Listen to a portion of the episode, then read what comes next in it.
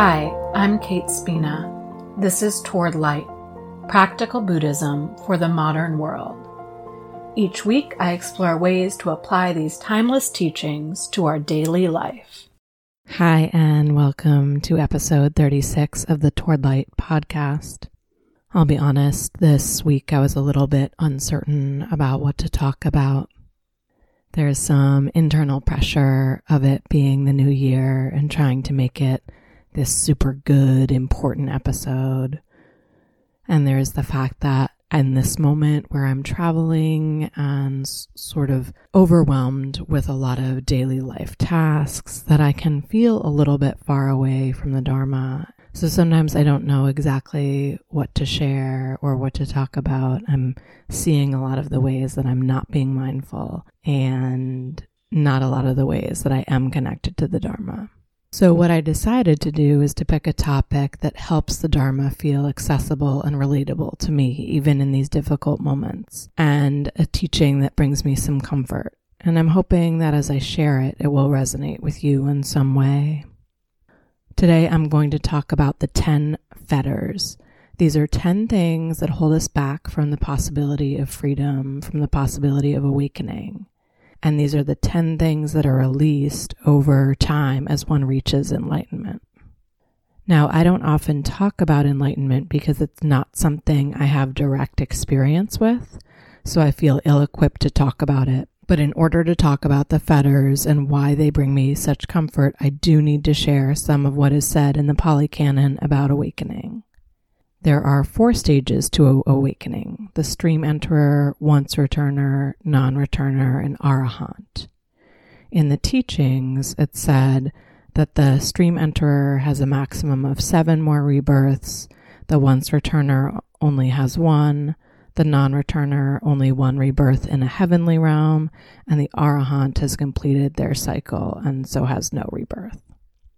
One of the ways that the levels of awakening are tracked is by the absence of the fetters. So I'm going to read the whole list and then I'll go through fetter by fetter, stage by stage, and say which fetters get released at which stage and talk a little bit about the fetters.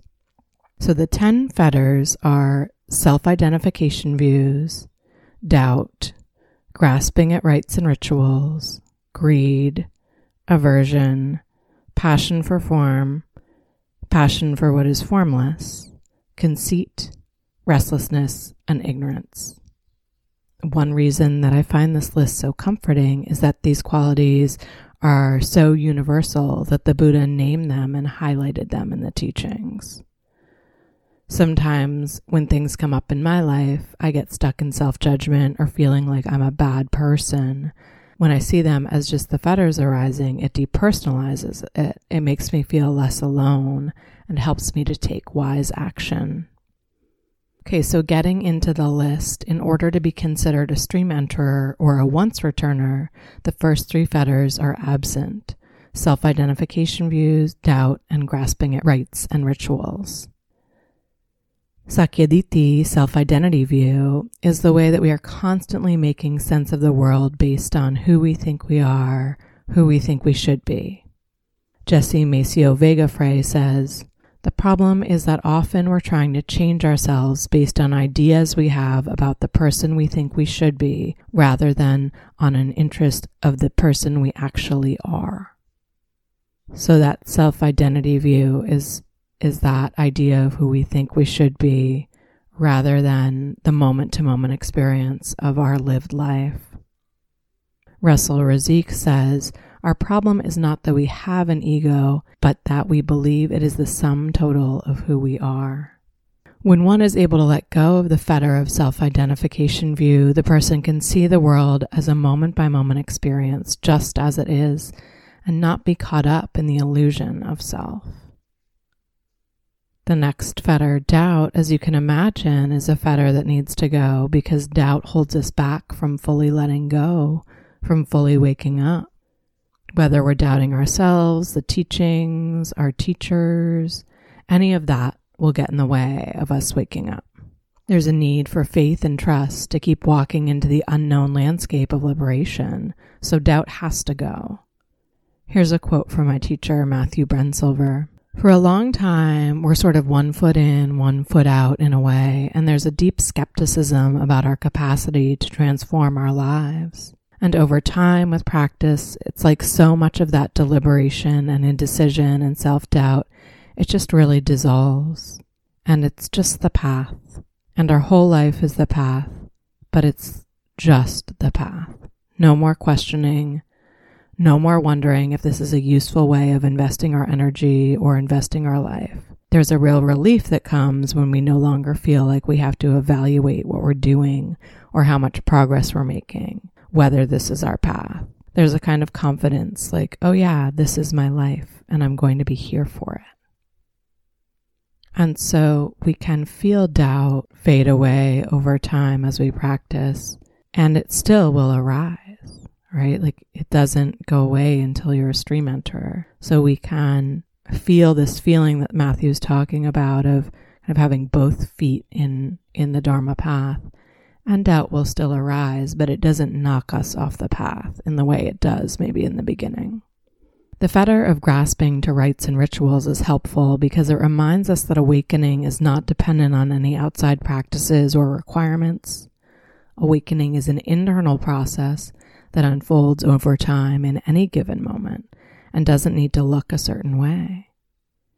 For me, during COVID, it's been humbling to see how attached I am to specific ways the retreat container looks at retreat centers. And now to be sitting online retreats and self retreat at home and not having some of those rites and rituals. It's giving me and all of us the opportunity to let go of some of our beliefs about how things should be and instead help us see how we can connect with our practice, how we can taste freedom without any of that. It's a useful exploration. What are rites and rituals around the Dharma or other spiritual practices that you may be attached to? Are there any that feel impossible to let go of? If so, that may be a sign that some grasping is present, and it's useful to see if you can loosen the grip a bit. Many of us find comfort and safety in having a regular meditation routine. And that's not what I'm talking about. I'm talking about this idea that the practice can't happen without lighting this thing of incense or doing this chanting or whatever. And the reminder with this fetter is that the practice is always present as long as we choose to engage with it. Another reason that I find these fetters so useful is that they're a warning map or a list of red flags, of things to look out for, of things to be aware of. If I know what the roadblocks look like, it's easier to identify and avoid them. In order to be a non returner, the fetters of sensual desire and aversion need to be lifted. So, wanting things and not wanting things does not fully go away until we're one step away from being enlightened. There's always going to be some reaching for and some pushing away. And what's so important to see with both craving and aversion is when it arises in the mind, it does not need to be acted upon. The other night we were at dinner and there were musicians coming around and playing, and I did not like the musicians who were playing. I definitely shared my negative views about them to my husband. But I left it there. I didn't act on that. When they came by, I didn't say, Oh, I didn't like your music. Um, I gave them the same amount of tip that I had given the last person. I didn't act on my aversion. So if we know that greed and aversion are going to keep arising until we're non returners, we learn to live with these states of mind and lessen the impact they have on us and those around us.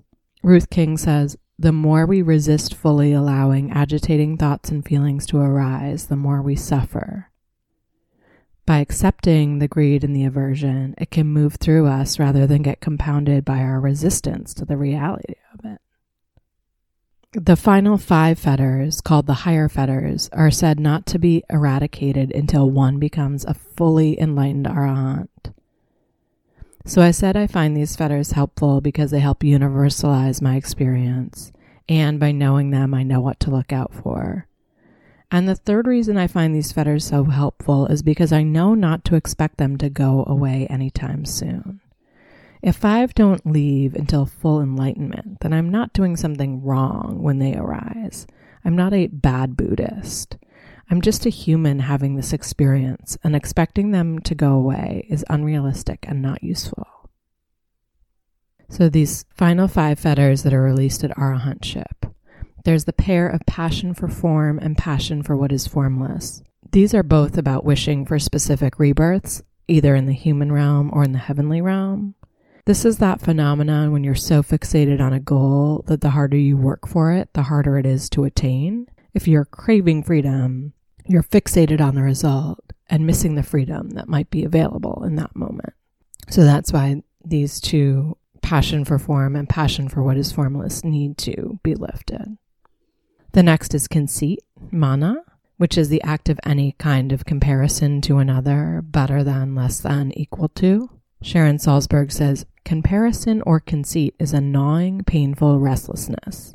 It can never bring us to peace because there is no end to the possibilities for comparison. I can really relate to that. Due to my cultural upbringing, I can carry a lot of shame around my comparing mind, giving it a lot of weight and importance. But when I see that mana is something that will be around until full awakening, it loses some of its power. It becomes another red flag, another thing to look out for, but it doesn't define me. The next, restlessness, also has some cultural messaging in the West that can make us feel like if we're experiencing restlessness, we're doing something wrong. We haven't, quote unquote, done our work or found our passion or whatever. But restlessness simply arises. Restlessness is also one of the five hindrances, which I've talked about before, and mindfulness is key for recognizing restlessness as it arises and recognizing it for what it is, not a character flaw or identity trait, but just restlessness.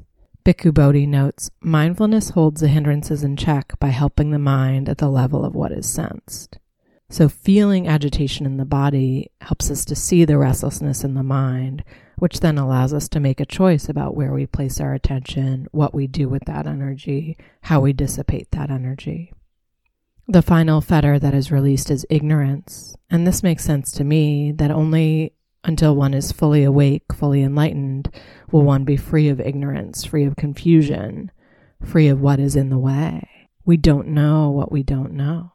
Another quote from Ruth King We stop being mindful when we think we know, and that's when much harm can happen. Seeing ignorance through an ignorant mind can be difficult, but the more we are committed to knowing that ignorance is present, the more that we know that we don't know, the more able we are to see and work with this fetter.